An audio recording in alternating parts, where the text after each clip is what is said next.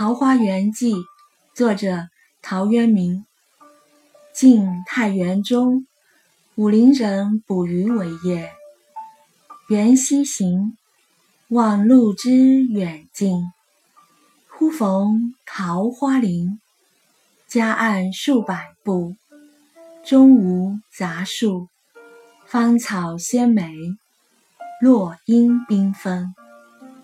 渔人甚一知，复前行，欲穷其林。临近水源，便得一山，山有小口，仿佛若有光。便舍船，从口入，出极狭，才通人。复行数十步，豁然开朗，土地平旷，屋舍俨然，有良田、美池、桑竹之属，阡陌交通，鸡犬相闻。其中往来种作，男女衣着，悉如外人。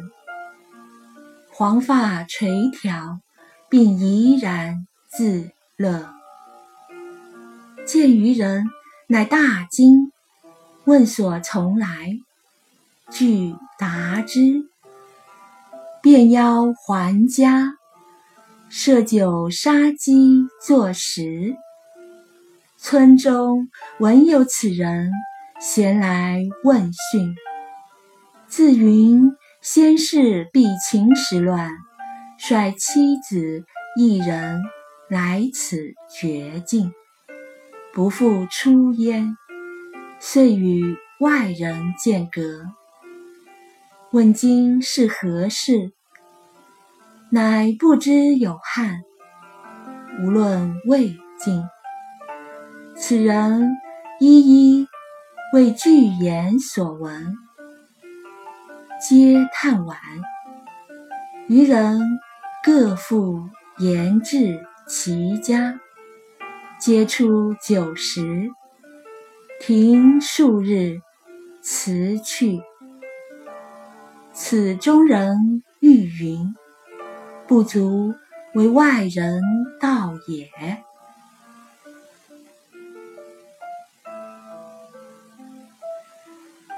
既出。得其船，便扶向路，处处至之。及郡下，诣太守，说如此。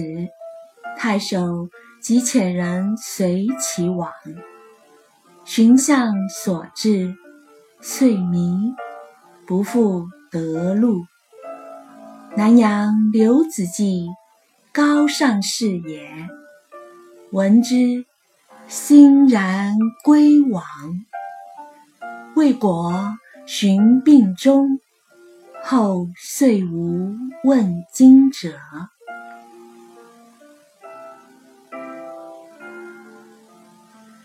陶渊明生于约三六五年，卒于四二七年，字元亮，又一说明前字渊明，号五柳先生。东晋末期，南朝宋初期诗人、文学家、词赋家、散文家。今江西九江人。年轻时的陶渊明本有大济苍生之志，可是他生活的时代正是晋宋易主之际，东晋王朝极端腐败，对外一味投降。安于江左一隅之地。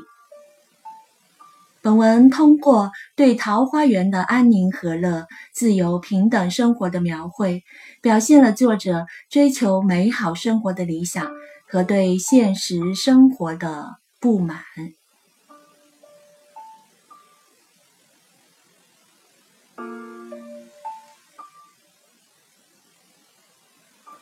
东晋太元年间。武陵有个人以打鱼为生。一天，他沿着溪水划船，忘记了路程的远近，忽然遇到一片桃林，在小溪两岸几百步之内，中间没有别的树，花草鲜嫩美丽，地上的落花缤纷满地。渔人对此感到十分诧异，便继续往前走，想要走到林子的尽头。桃林的尽头就是溪水的源头。渔人发现了一座小山，山上有个小洞口，洞里隐隐约约的，好像有点光亮。渔人便舍弃了船，从洞口进去。最初，山洞很狭窄，只容一个人通过。又走了几十步，突然变得开阔明亮了。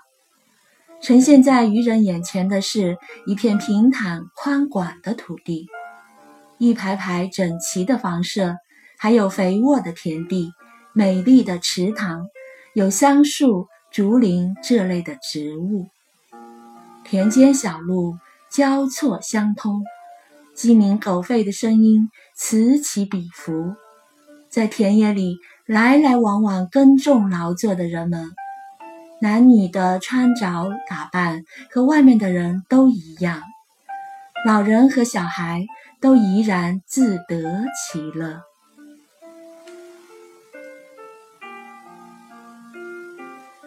村里的人看见了渔人，感到非常惊讶，问他是从哪儿来的。渔人把自己知道的事都详细的一一做了回答。村中人就邀请渔人到自己家里去，摆了酒，杀了鸡做饭来款待他。村子里的人听说来了这么一个人，都来打听消息。他们自己说，他们的祖先为了躲避秦时的战乱，领着妻子儿女和乡邻们来到这个与世人隔绝的地方，不再从这里出去，所以。跟桃花源外面的人断绝了来往。这里的人问：“如今是什么朝代？”他们竟然不知道有过汉朝，更不用说魏晋两朝了。渔人把自己所知道的事一一详细的告诉了他们。听完，他们都感叹惋惜。其余的人各自又把渔人邀请到自己家中。拿出酒菜来款待他。渔人逗留了几天后，向村里人告辞。村里的人告诉他，这里的情况不值得对桃花源外的人说啊。渔人出来以后，找到了他的船，就顺着来时的路回去，处处都做了记号。他到了郡城，去拜见太守。说了这番经历，太守立即派人跟着他去寻找先前所做的记号，最终迷路了，再也找不到通往桃花源的路了。南阳有个名叫刘子骥的人，是位高尚的读书人。他听到这个消息，高兴地计划着前往桃花源，但是没有实现。他不久就病死了，后来就再也没有探访桃花源的人了。